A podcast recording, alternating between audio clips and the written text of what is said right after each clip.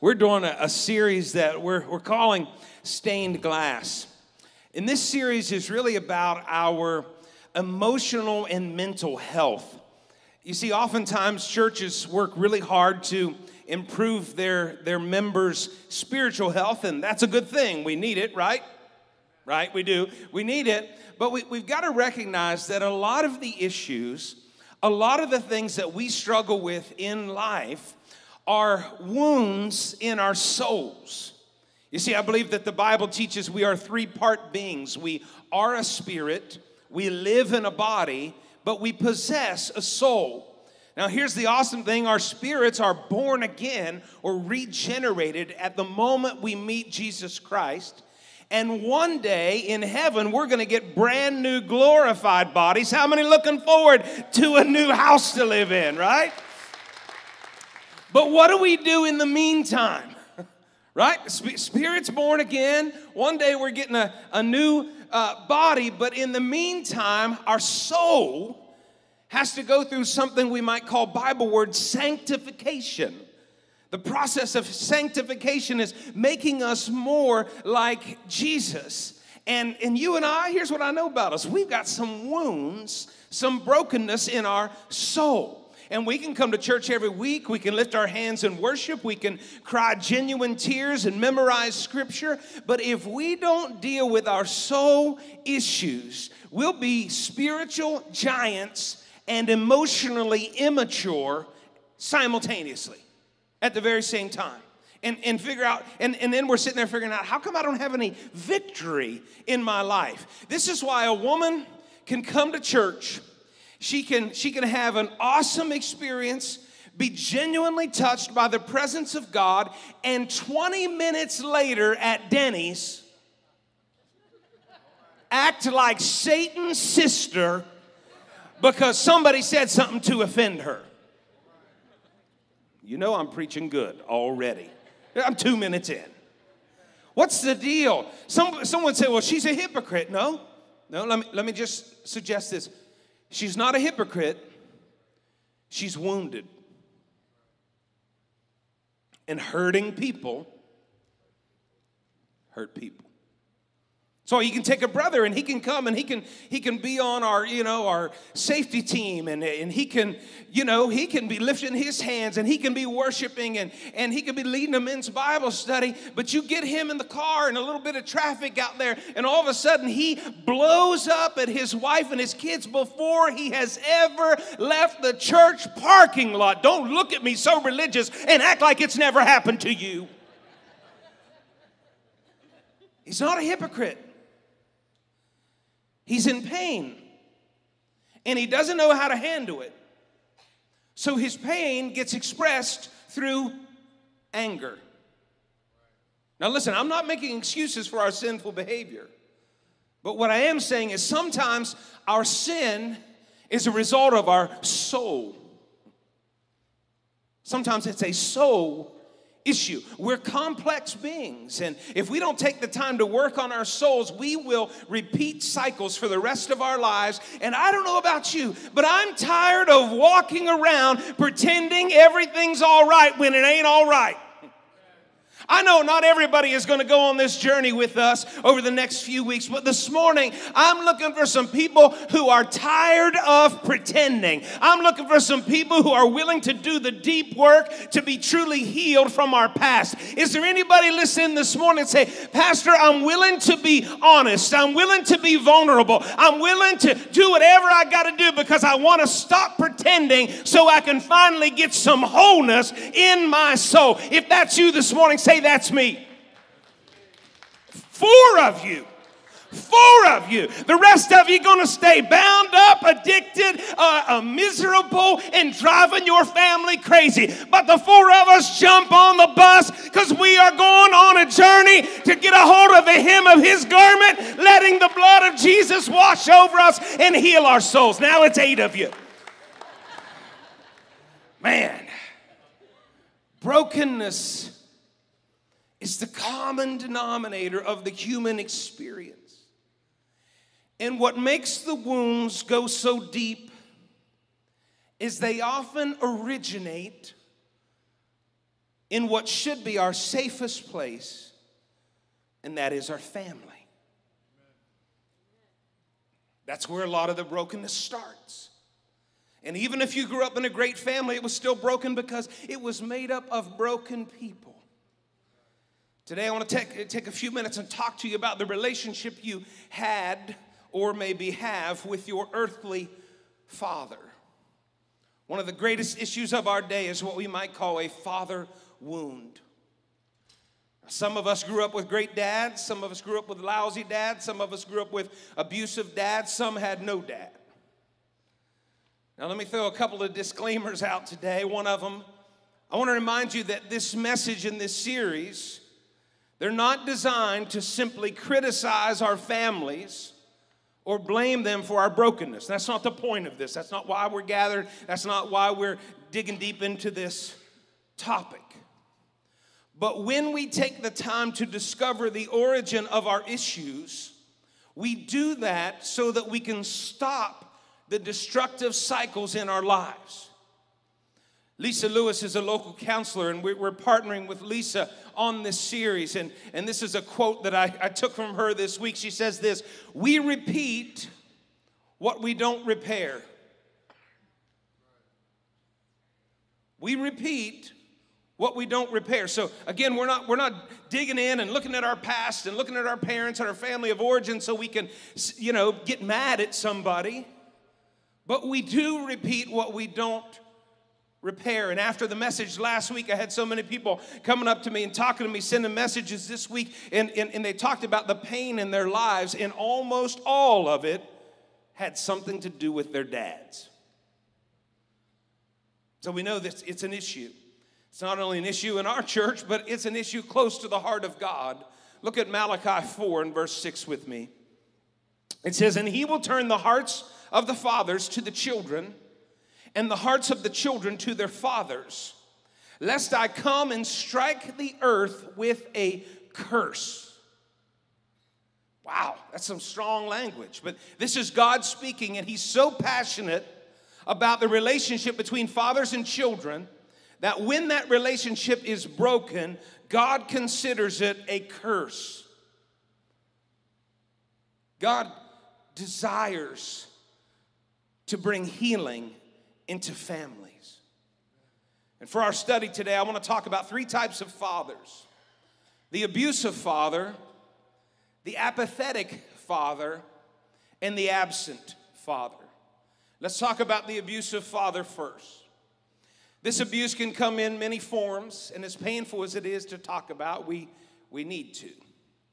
There are those among us, those in this room, those listening on radio or online today, who have been abused by our dads physically, psychologically, even sexually.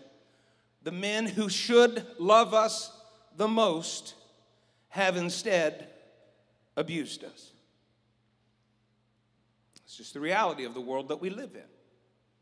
A few weeks ago, we were doing some staff training and we, we read a story found in the Old Testament in 1 Samuel chapter 20. And as we read this story, I mean, it just, it stuck with me. I couldn't get past it. And I just want to share a few verses uh, with you today. But first, I'll give you a little bit of backstory. The nation of Israel wanted a king, God had been their king. But all the other nations had an earthly king. And so they went to the Lord and they went to their leaders and they were complaining, We want a king, we want a king. And God came and He warned them about politicians. Come on, somebody. He warned them, he said, if you, if you get a king, that king is going to take from you, going to take from you, is going to tax you, going to take your land, going to take your sons and daughters. You're going, I mean, they're going to be, politicians are takers, that's what they are. God warned them, but they insisted. And pretty soon they ended up with a man named Saul as their earthly king. Saul was an extremely insecure man. And he often sinned because of his soul issue of insecurity. Now, don't judge him too harshly because our insecurities make us sin a lot too. You don't believe me? Youth sports is starting back up. The most insecure men in Garrett County are going to be on the sidelines yelling mean things at their kids because they missed a ball. Somebody say, Move on, preacher. Eventually, Saul, this insecure king, sinned so much that he disqualified himself from leadership, and God is going to replace him with a young man named David, and Saul knows it. Saul was so jealous of David that he wanted to kill him. And to make the story even more complex, Saul had a son named Jonathan who happened to be David's best friend. David began to tell Jonathan, hey, hey, hey, Jonathan, your dad wants to kill me. And Jonathan be like, no, David, no, you're, you're, no, you're reading this all wrong. My dad likes you. He even invited you to dinner. The reason he invited him to dinner because he wanted to kill him. But soon enough, Saul's intentions are made plain, and Jonathan's attempt uh, to, to protect David backfires on him, and King Saul actually turns on his own son. Let's look at the scripture in 1 Samuel chapter 20 and verse 30. It says, Then Saul's anger was aroused against Jonathan, his son. And he said to him, Listen, watch, listen to his words. You son of a perverse, rebellious woman. Do I not know that you've chosen the son of Jesse, that's David, to your own shame and to the shame of your mother's nakedness. For as long as the son of Jesse lives on the earth, you shall not be established, nor your kingdom. Now therefore send and bring him to me, for he shall surely die. And Jonathan answered Saul his father and said to him, Why should he be killed? What has he done? Then Saul cast a spear at him to kill him, at his own son by which Jonathan knew it was determined by his father to kill David. So Jonathan arose from the table in fierce anger, and he ate no food the second day of the month, for he was grieved for his friend David because his father had treated him shamefully. What a story. But in it, we see Jonathan's father again, the guy who should love him the most, but instead he, he criticizes his mother. He says some awful things. He puts shame on Jonathan. He tells him he has no future. And then he physically attacks him. This is an abusive dad. And I would love to say that this is just a story that happened thousands of years ago in the Bible, and nothing like this ever happens today, but it does happen. It happens a lot. Where broken men will often allow their brokenness to wound their wives and their children. Some listening today, you felt the pain of an abusive father, and if that's you, I'm so sorry. I really am for the pain that you've been through. But I will say you are one of the reasons that we're doing this series and we're talking about uncomfortable things in church because we believe that you can be healed by the power of God. Can somebody say amen? Uh, we really believe that. We've seen it over and over and over again. Now, most of us have never had to dodge spears at the dinner table like Jonathan did. But we have felt the sting of painful words that have flowed from the lips of the man who should love us the most. Words are powerful in every relationship, but in the instance of father and child, the words of dad are even more important. They carry a certain weight to them. They, they hit a child, they land in, in just a different place than anyone else on the planet. And dads, we can either build up our kids and give them confidence to take on the world, or we can wound them deeply Let's go to the New Testament, Colossians 3 and verse 21. This is the Amplified Bible, and what the Amplified does is it takes the original Hebrew or Greek words and it, it, it, it, amplifies them. It gives you the definition of the words because the Greek language is, is, is much more involved and in depth than, than English is.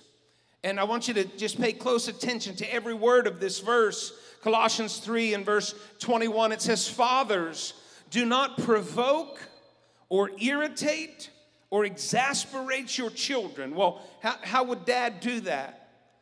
And he explains with demands that are trivial or unreasonable or humiliating or abusive, nor by favoritism or indifference Last week we talked about uh, how favoritism is destructive in a family. And, and if a parent just makes it plain that they've got a favorite child, it's, that's harmful for the child and that's harmful for the rest of the kids. Don't do it. Now, this says favoritism is harmful, but also indifference. That's that, that apathetic father we're going to talk about in a minute. It says, treat them tenderly with loving kindness so that they'll not lose heart and become discouraged or unmotivated with their spirits broken. This is one verse. this is one verse in God's word. And just imagine if families strived to operate by that one verse. How much different would this world look? There's a lot of instruction here, but I want you to notice this instruction is given specifically to fathers. You see, God designed us, and He knows that dads have the potential to break the spirit of their kids by the way that we speak to them. Now, I want to throw another disclaimer out there and say this being a man is not toxic. Our world right now has demonized masculinity, but masculinity is not toxic. It is part of God's beautiful design. But, men, the Lord is telling us that with our masculinity comes a huge responsibility to use it wisely and to use our strength to love our kids and not wound them.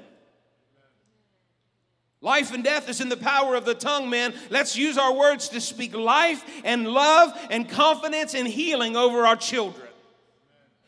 You see, some of us, we know what it's like to fear the words of our dad. Some of us know what it's like and how painful it is to, to hear our dad call us names or call us failures or to speak death over our futures. Men of God in this house, men of God of Crossroads Church, let us never repeat those same patterns over our own kids. And if we have in the past, it's time to repent and it's time to change. Can you say amen this morning? Some of us have suffered at the words and the hands of abusive fathers, and I'm so sorry. We're praying for your healing, and, and we hope to help you on the path to, to recovery in this series. So there's abusive fathers. Let's, next, let's look at the apathetic father. This is a dad who's, who's there. He's physically present, but he's emotionally disconnected from his kids. He's, he's just not involved. He's, he's not a good communicator of the things that really matter to a child. Many of us grew up with a dad like that. He was there. He slept in the same house, he was at the dinner table, but he was just, he was in his own little world. And see, here's the problem kids come with lots of fill in the blanks. Lots of fill in the blanks. They have lots of questions about themselves and they look to their fathers to fill in those blanks. And so they, they come with a, you know, my dad blank me. It, it's, you know, my dad, he either you're going to fill it in with loves me or the child will fill it in with he doesn't love me. You're going to have my dad either wants me or he doesn't want me. My dad is either, here's the blank, he's proud of me or he's not proud of me. And here's the problem if a father doesn't communicate with his kids, the child will tend to fill in the blanks themselves. And oftentimes they will fill in those blanks with bad information. Dads, how many dads we got in the room? Raise your hand. Don't be afraid. Uh, okay, all right, awesome. Dads, we cannot assume that our kids know we love them. We cannot assume that they know that we are proud of them. They need us to tell them. They need to hear our voice, and, and it needs to be words that fill in the blanks in their lives. They are looking for your acceptance, your affirmation, and your affection. One of the most incredible stories to me in the Bible happens in Matthew chapter 3. Jesus has just been baptized, and God the Father responds to his baptism by speaking from, with an audible voice from heaven. Now, this is a big deal. There's only a few times in the whole Bible where there is an audible voice from heaven, and one of them happens, look here in Matthew 3 with me, and look at what God says in verse 16. It says, When he had been baptized, Jesus came up immediately from the water, and behold, the heavens were opened to him, and he saw the Spirit of God descending like a dove and alighting or landing upon him. And suddenly a voice came from heaven saying, This is my beloved Son, in whom I am well pleased. Listen, at, at this point, Jesus was not a rock star preacher. He was not out there. He hadn't worked a bunch of miracles. I mean, he's just kind of getting started in this whole thing. So God is not affirming him based on his accomplishment, God is affirming him based on his relationship. And and if Jesus Christ in his humanity needs to hear the words from his Father that he loves him and he's well pleased with him, how much more do we need to hear it from ours? You may have grown up with that apathetic father, and maybe you never heard those words. you never heard, I love you. Maybe you never heard, I'm proud of you. I'm, I'm so sorry. But I, I would just say if you're raising kids now, please don't repeat that pattern. And if you didn't grow up hearing it, it might be difficult for you to say it. We'll say that again. If you didn't grow up here and I love you, if you didn't grow up here and I'm proud of you, if you didn't have those words of affirmation, it might be difficult to say it because it wasn't modeled for you. But man, here's what I'm gonna say to you today say it. Say it. I mean, we do lots of hard things in life, right? And we can do this. Our kids are worth it. Tell them you love them. Tell them you're proud of them. Hug them. Give them a kiss on the cheek. Tell them that you are well pleased with them. Fill in those blanks. If you don't fill them in, they'll fill them in themselves or the word will fill them in. God speaks from heaven and he says, This is my beloved Son, in whom I'm well pleased. Well, Pastor, I didn't grow up like that. I didn't either. I didn't either. I was 11 years old before my dad told me he loved me. I would talk to him, he didn't live with us. I would talk to him on the phone at night and, you know, how's your day? How's your day? We'd talk briefly and we'd get ready to hang up and I'd say, I, I love you. And he'd say, okay.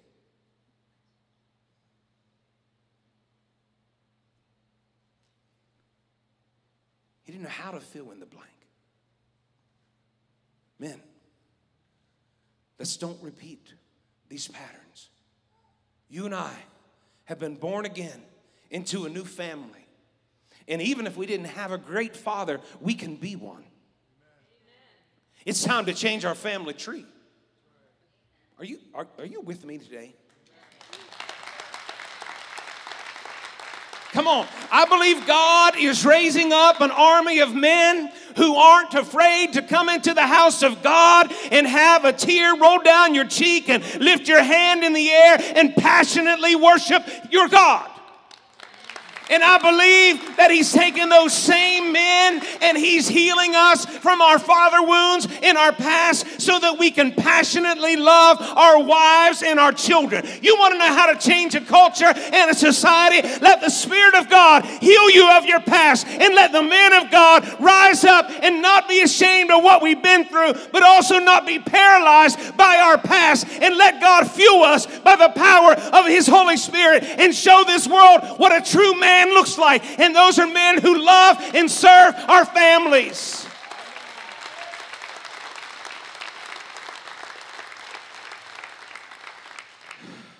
I love it when they give me a timer and don't start it. I got 25 minutes to go. Absent father. Let's talk about the absent father. This is a dad who's just not there.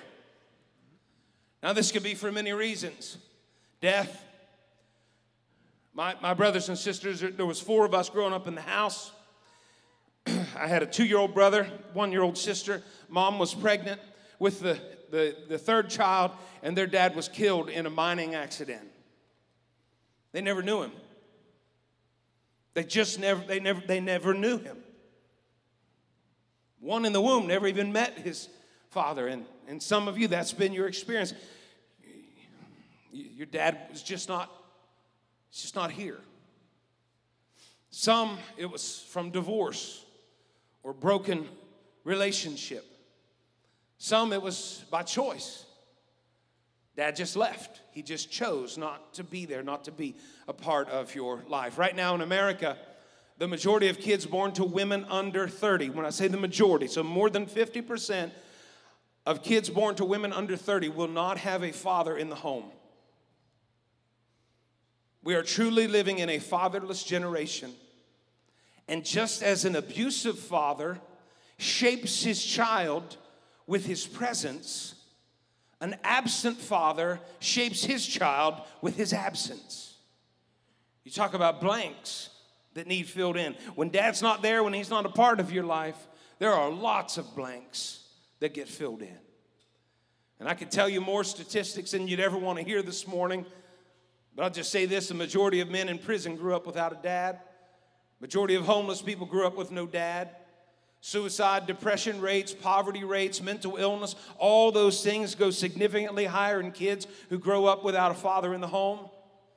Anger issues, addictions, gender dysphoria, we're seeing this huge explosion of that. I, I believe they can all be results of not having a dad in the home. It often leads to an orphan spirit where you just always feel lonely, you always feel abandoned, you're always fearful. And I want to say this another disclaimer. I got a lot of disclaimers in the message, but I know in our church we have lots of single parents, men and women. And we applaud you and we pray for you. And we know that's not easy. And we know that many times that's not by your choice. So, this message is not to condemn anyone who's raising kids by yourself. You, don't, you got enough on your shoulders. Yeah, we, we're not putting any more on your shoulders. We're, we're for you, we're not against you.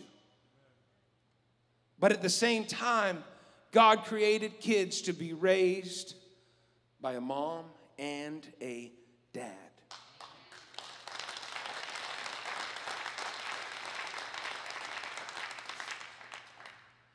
There are other issues that come because we don't have dads. These, these absent dads, many of us have never experienced the loving, key word is loving, correction of a father. So then we can't be corrected. When a boss or a coach tries to give us instruction, it crushes us because it feels like a personal attack against us. And instead of hearing, when someone's trying to bring you some, some direction, instead of hearing, hey, there, there's something wrong with the, the way you do that, you know what we hear? There's something wrong with me.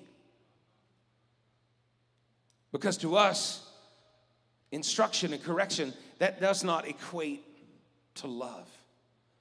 So kids quit the team, adults quit their job, people leave the church because they've never experienced the loving correction of a father. One of the most heartbreaking aspects of the absent father wound is that it can turn inward and impact the way you feel about yourself. Lisa says this she says, if the father is critical or absent, watch this now the child doesn't hate the father, the child hates himself. And I've sat across from a lot of women and men, heard about their life, and I can tell you that's so true. They filled in a blank with wrong information, and they end up hating themselves. It's a lie, but it's become true to them. Let me tell you one more thing that a father wound will cause us to do is often we will project that onto God. And if you grew up with an angry dad, you may see God as angry. If your dad was impossible to please, you may see God that way. If your dad was distant or disconnected, you may struggle to feel the presence of God, to think He's even concerned about your life.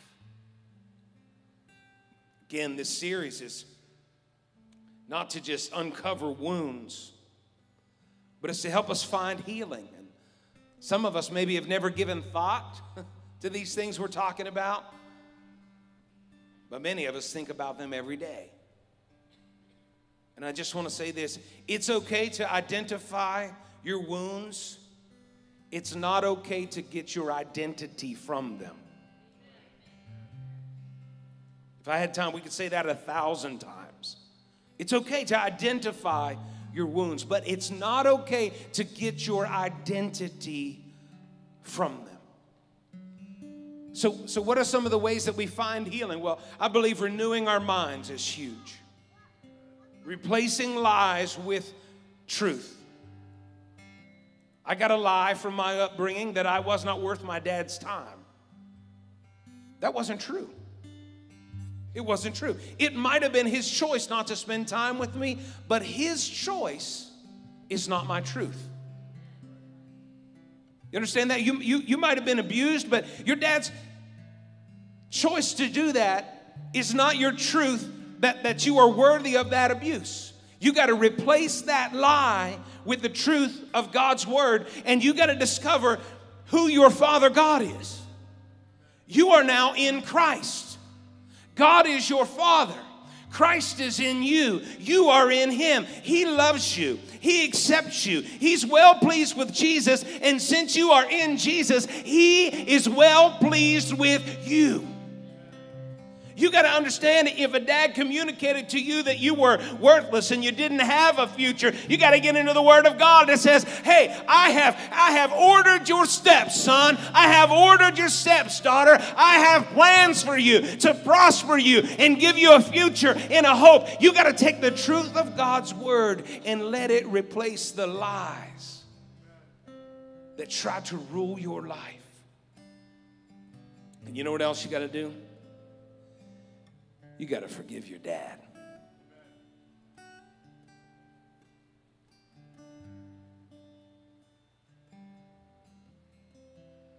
Got to forgive him. Forgiveness is so misunderstood. I say, well, Pastor, he doesn't, for, he, he doesn't deserve forgiveness. But you do. You do.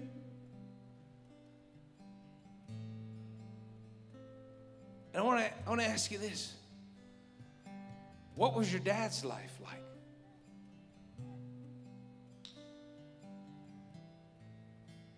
Did he did he know what the Bible said about raising kids? Did he ever have one parenting class? Probably not. Was godly fatherhood, was it modeled for him?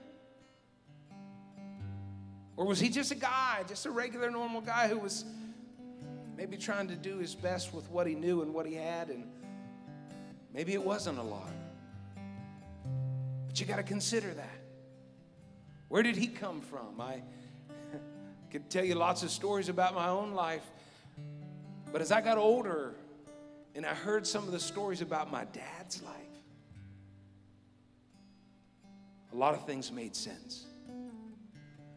You know what also helped me a lot? Is coming to Jesus. One of the hallmarks of truly being born again is that you become so conscious of your own sin. In fact, I believe a lot of people in church aren't born again not just saying our church, but I'm saying the church collective because they, they don't they if you if you knew how sinful you were, you couldn't hold people in bitterness and, and unforgiveness and resentment.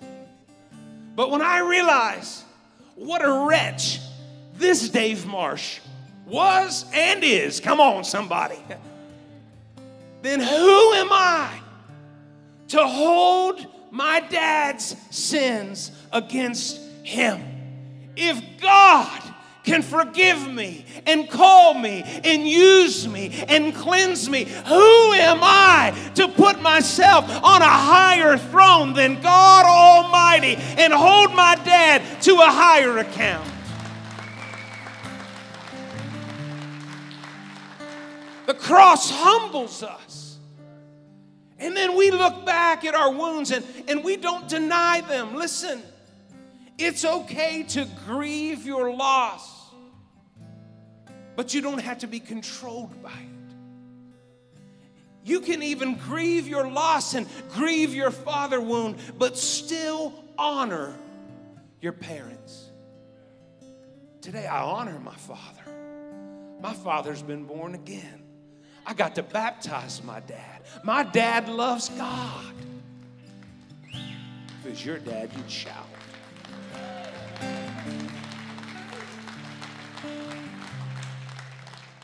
As God heals you, church, we don't look back at our past and the origins of our wounds and get angry and bitter. We forgive. And it might hurt until the day you die. But you forgive. You need it. And they need it. And God throws this scary little disclaimer in Scripture. And He says, when you stand praying, if you don't forgive those who have sinned against you, neither will I forgive you your sins. Will you stand with us today?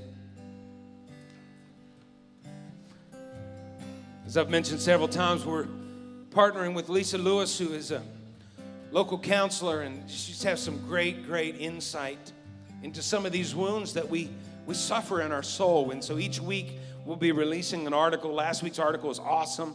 I've gotten a preview of this week's uh, about the father wounds in our lives. So make sure you watch our website and all of our social media channels for that, because I believe that'll be another step, another resource to help us kind of delve into the soul, but then allow God to heal us.